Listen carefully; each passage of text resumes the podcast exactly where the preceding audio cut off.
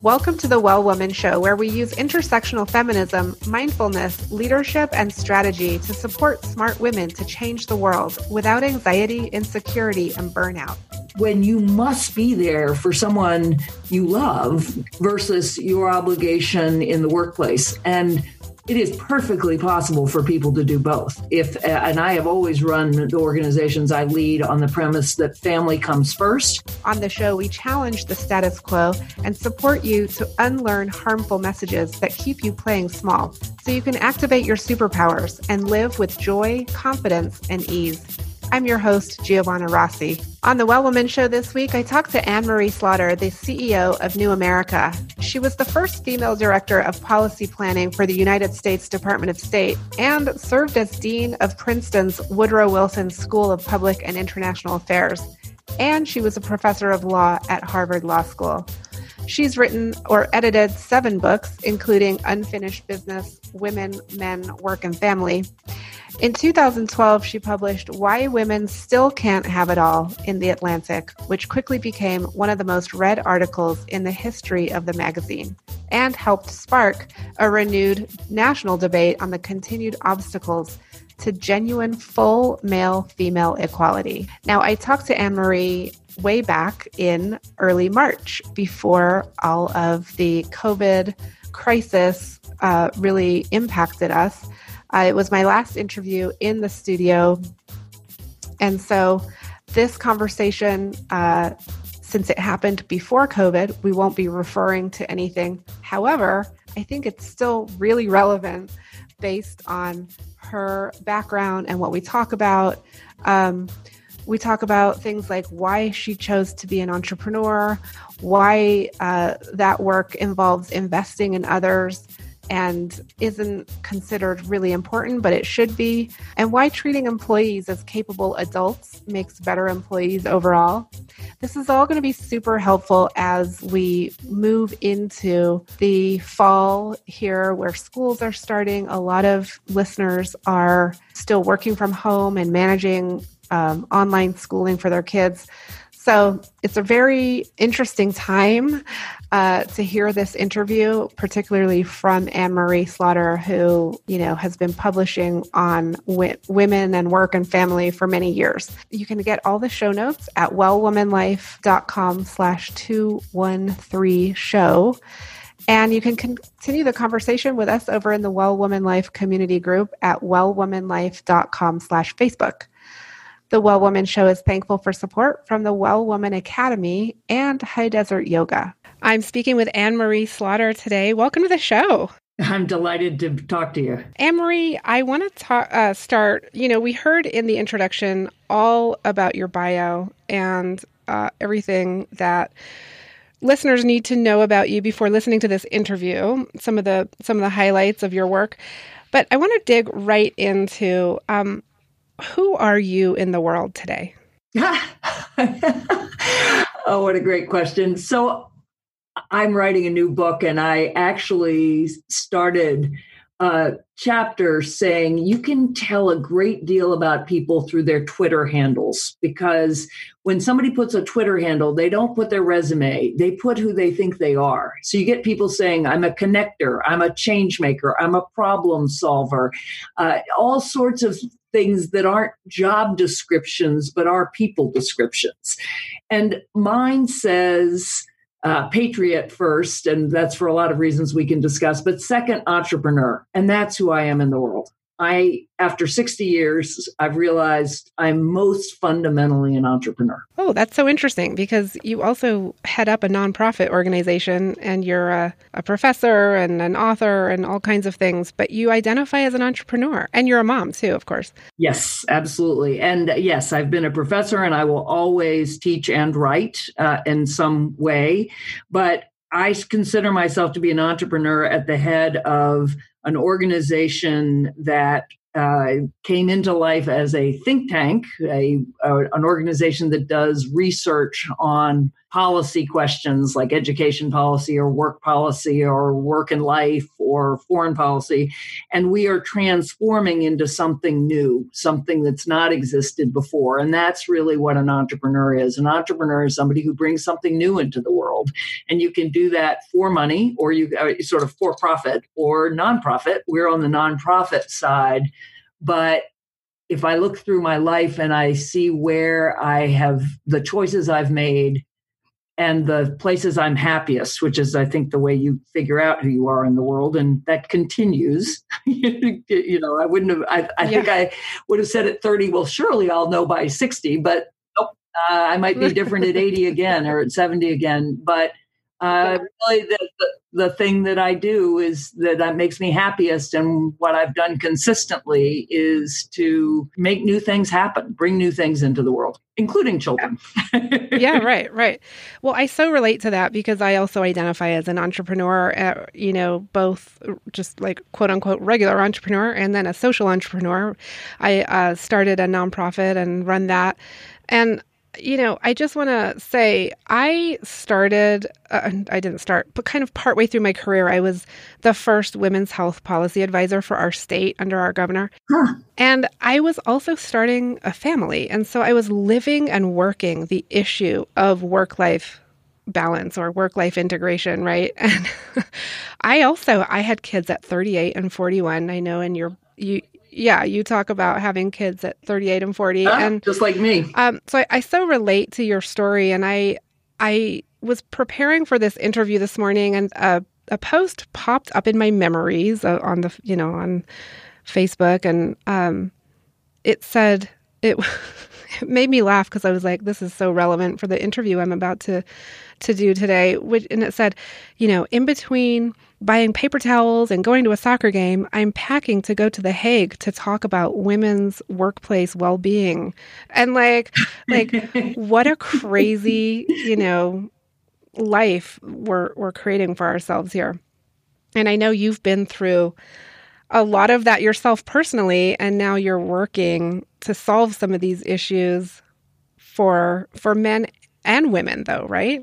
Yes, I focus. Uh, to me, we can't solve these issues unless we address men as much as we address women, unless we think parents, not mothers, uh, or frankly, people who are caring for their own parents, because it's it isn't just uh, parents and children, but where children are involved, uh, men actually have to be part of the solution, and men. I don't think we recognize enough how much men are deeply constrained by the social roles they are compelled to play to be men. And that does not include care, and it should, because many of them feel that um, you know they're missing out on their kids' childhoods. That the, they they want to be spending more time. The difference is that a good father provides, and so they don't get the social opprobrium if they're not watching their kids' soccer game. Whereas a woman uh, immediately gets criticized if she's not there because a mother cares. That's the the social divide. But both sides of that equation need to be changed. So, in terms of needing to change both sides of that equation, you know, a lot of people suggest that the solutions lay in the hands of the individuals. And I know that you go beyond that, and so do I in my work, to look at really sort of um, systems level changes. So, what are you working on at, at that level that, that really is going to make a shift in how we value uh, the role of men and women? The biggest thing we are working on that I'm working on personally, but the New America works on through our Better Life Lab, which has a wonderful series of stories and studies and policy advocacy, is increasing the value that our society places on care. Because effective, the, way, the simple way to think about it is that we are a society that highly values traditional men's work and values very little traditional women's work. So obviously, women who are at home caring for others get no value. They don't even get recognized in social security calculations. All that work, and it's so much work, just doesn't exist as work. It's not counted in our gross domestic product, it's not counted for benefits of any kind but even paid care work. You know, some of the worst paid workers are home health care workers who are doing incredibly important work or childcare workers. And then you get to teachers and advisors and social workers, all this work that's about investing in others, and in none of it is valued. It's not valued economically and it's not valued socially. And if you say this is what you do for a living, people don't give you the same deference as if you say I'm a banker or a lawyer or a doctor. But it's hugely important work. And I always ask people if women ran the world, wouldn't we think that teachers are a really valuable profession? Wouldn't we think that investing in early education is one of the smartest things any society could do? Wouldn't we recognize that caring for those who cared for you when you think about elder care? Uh, but also, again, the whole range of professions that involve investing in others. I always say care work is when you are, as the result of your work, makes you deeply excited, but it's watching another person flourish. And that helps you flourish, as opposed to work that we do that is really more about advancing our individual goals. And I believe all human beings should do both, right? I'm not suggesting that you know care work is all fulfilling. Women have fought for centuries now to be rec- to recognized as individuals and not just defined by their relationships to others. But we cannot, as a society, get to gender equality unless we, first of all, see the care economy for the foundational work that it is, pay for it, make time for it, value it again in, in how we think about uh, what we measure in statistics and what we reward. Uh, and at the greatest level, that really gets to the foundations of capitalism itself. We have a, a an entire economic system that values output, uh, but does not recognize sort of human relationships and well-being. Uh, and so that's a very grand level. And I, I and a number of others, mostly women, but not exclusively, are doing work on reinventing capitalism to, to recognize sort of what we think of as the whole human being, beings who care as well as compete. And then, much more specifically, the Better Life Lab has all sorts of tools about how to work better, uh, how to create uh, gender equality. But again, for men as much as for women, and thinking about the nature of work and how we can all work better and how we can all make more room for the people we care for. Yeah. Well, and I actually was going to ask you about about this because, you know, in your book Unfinished Business, you talk about ultimately it is society that needs to change, right? Yes. It's like it can't just can't just be up to us. And so in order to to really do that, we we do need to address capitalism and our country's problem of overwork because we're we're expected yes. to work, work, work, like overwork. Um, both men and now women are expected to do that, and so there's this this raising of the bar uh, in order to meet those standards. That is really um, killing people. Honestly, I mean, it's making people sick, and yes, and people are yes, mm-hmm. the stress level, absolutely. So, what are some of the specific kind of policy areas? I know you you work with economists, and and you often refer to the sort of third metric of of you know, let's look at well being, and so what can you say about about that area of work? So, very specifically, we need things like paid family leave, not just paid parental leave, but paid family leave, really. Uh, indeed, uh, Ai-jen Poo and Caring Across Generations has a proposal for family security accounts like Social Security, but where you would be able to draw on an account to care for anyone in your family. Uh, uh, that essentially would be paid time off. That's that's essential, right? the, the, the, the worst conflict between work and family, you know, a sick child, a sick parent, the the sort of when you must be there for someone you love versus your obligation in the workplace and it is perfectly possible for people to do both. If uh, and i have always run the organizations i lead on the premise that family comes first and you take care of your family and we know you'll get your work done you are and frankly i don't want to hire i don't want anyone working for me who would put their work ahead of their family if the, if a family member were really in need i'm not saying you know like you right. go to your kids soccer game rather than meeting a really critical deadline uh, but even there i find if you treat people as professionals and you say i expect you to get your work done they do and they're grateful for being able to make room for uh, the people in their lives that they love and care for. Right. So it's really about you know supporting employers with uh, different sample policies and, and ways that they can really do that, so that they can operationalize that in their company to support their employees and at the same time.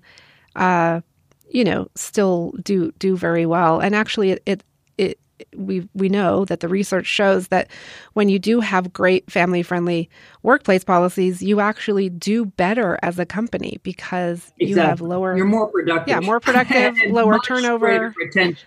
Yeah. Yeah.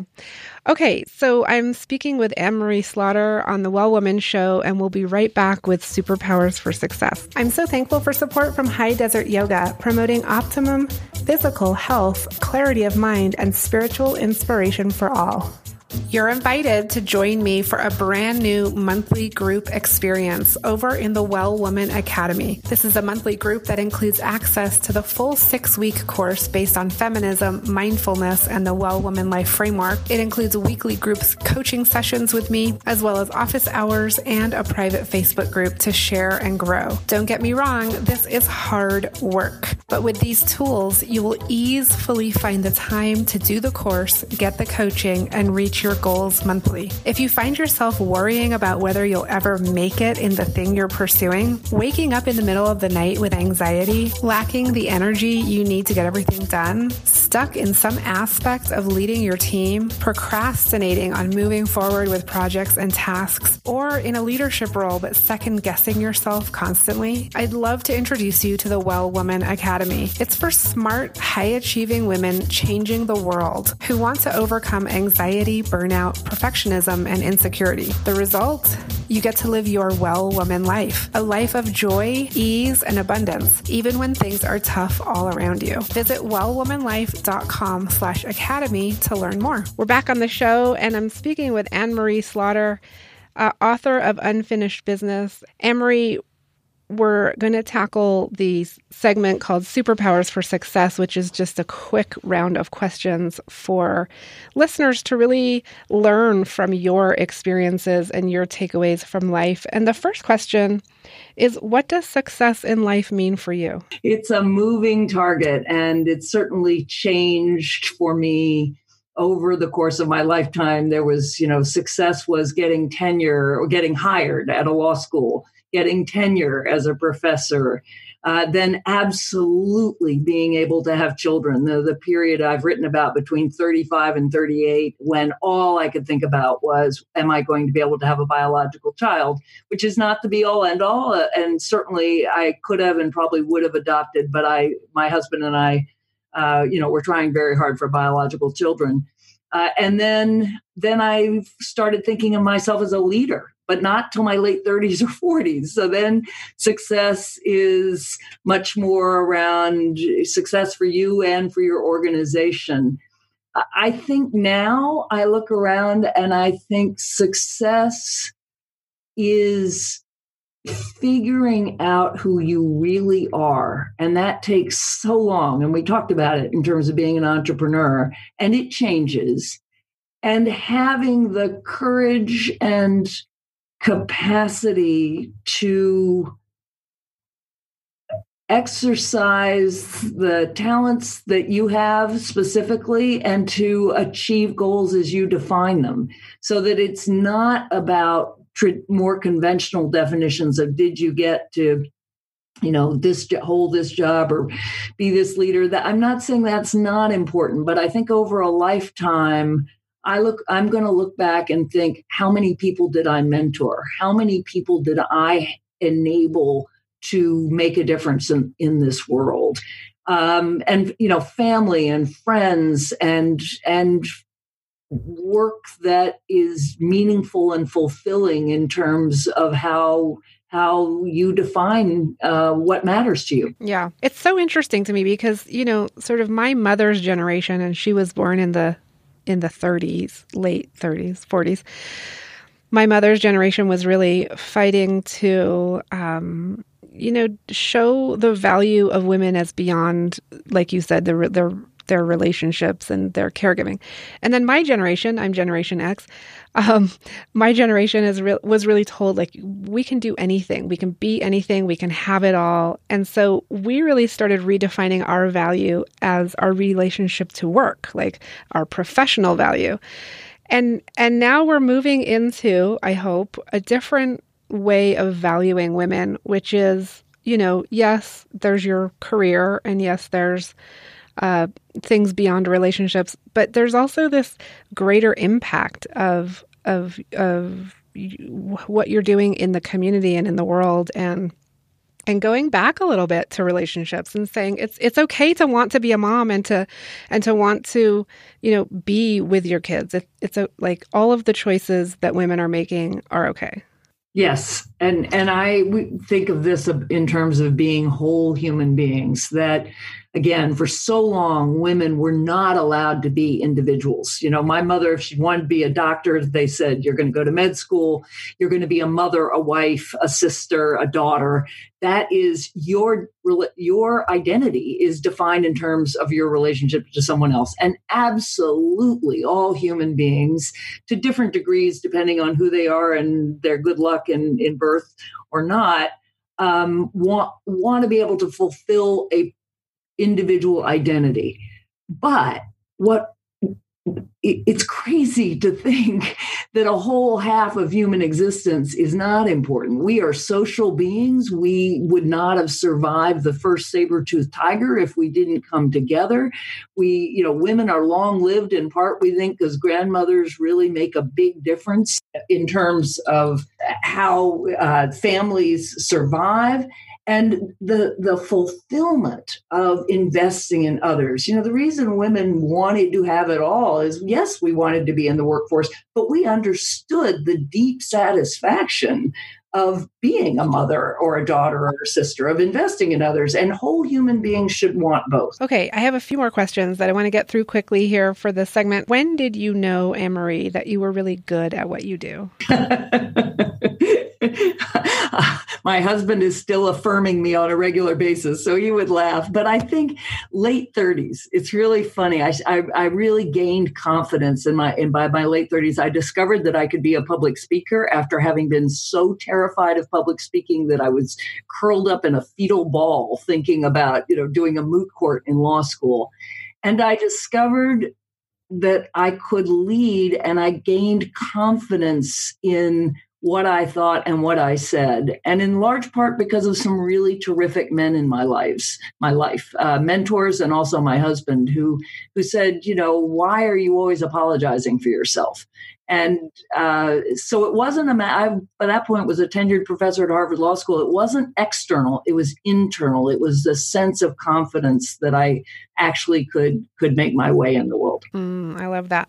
Okay. Describe a personal habit that contributes to your own well-being so you can do everything you do ah, every day? Uh, reading, reading and walking, but reading absolutely. And specifically, I start every morning with a cup of coffee uh, and I'm reading something that I wouldn't read for work or, or not fiction. Like, so I read my way through the classics. I've been reading the Bible for the last two plus years. I read a chapter every morning and it, it isn't a religious exercise. It's because I spend a half an hour just centered in myself and connecting to the classics of humanity. Uh, next up, I'm going to read The Souls of Black Folk by W. E. E. B. Du Bois, who I, which I've never read. Oh wow! Okay, that's that's a good one. What superpower did you discover you had only to realize it was there all the time? I think I've realized that I'm a I'm a deep connector, and I've always been a connector. I've always made things happen in part by connecting people to other people or helped advance people by connecting people to other people and only recently have i realized you know that's a thing that not everybody has that and that is an essential quality that um, I can use much more deliberately than I ever have before. Mm, okay. What advice would you give your younger self, say 25, 30 years old? I would tell my younger self to understand that at 25, I was very different than I had been at 15 and to understand that at 35 i'm going to be that much more different from 25 and 45 to 35 and 55 to 45 but do you think she would have listened to you? I think that would have helped. I mean i don't know if it ever does but i think we always we look back and see how different we are but we are incapable of projecting that forward. And yet it's you know at 60 i'm in a completely different place and i'm a quite different person than i was at 50 not completely. I believe we you know there's a core of who we are and we can change and improve but we can't reinvent ourselves completely. But that growth can be just as great from 50 to 60 as from 15 to 25 okay couple last quick questions. What makes a good leader? An appreciation of what you're good at and absolutely as important what you are not good at. The best leaders understand their faults as well as their virtues and understand how to compensate for them by surrounding themselves with teams who, who complement uh, their own advantages. So that requires some real self reflection and uh, deep personal growth. Yes. And that that is something that I think I think is looked is sort of frowned upon sometimes. It's sort of one of these soft skills, or, or you know, it, it's it's not taken seriously. Yet every woman, practically that I interview, when we talk about leadership, like talks about this at, at some point. I think that's absolutely right. I will say that the person who first told it to me was a man, uh, John Sexton, who was then became president of NYU. And so it, I think it is not only women. I think it's good leaders understand that. But I agree with you that the process of getting there is a process I refer to as radical honesty.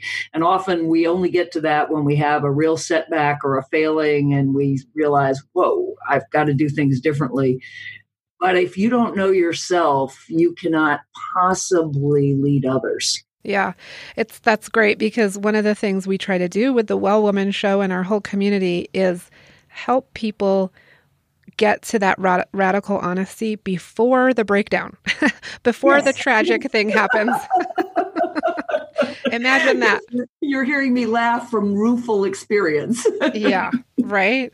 Okay, last question, Anne-Marie. Do you identify as a feminist? I absolutely do. In fact, I just added feminist to my Twitter profile. I believe in equality. I I think of that as a patriot, as an American. I believe in equality, and there are many, many ways in which we need to uh, work for equality, whether it's economic or racial. But gender equality is a big piece of that. We would be a far better country, a far better world if women and men were truly equal. And I say that for men as well as for women. Okay. And what do you say to people who don't like the word feminist, but when you ask them about their feminism, they describe themselves as working for equality? You know, I don't think it's critical that everybody adopt the same label, but I think it's important that they understand that the roots of the word feminism or when it really came into into fashion was a time where women were still tre- treated as pieces of meat that you know you got whistled at on the street you know the, the early feminists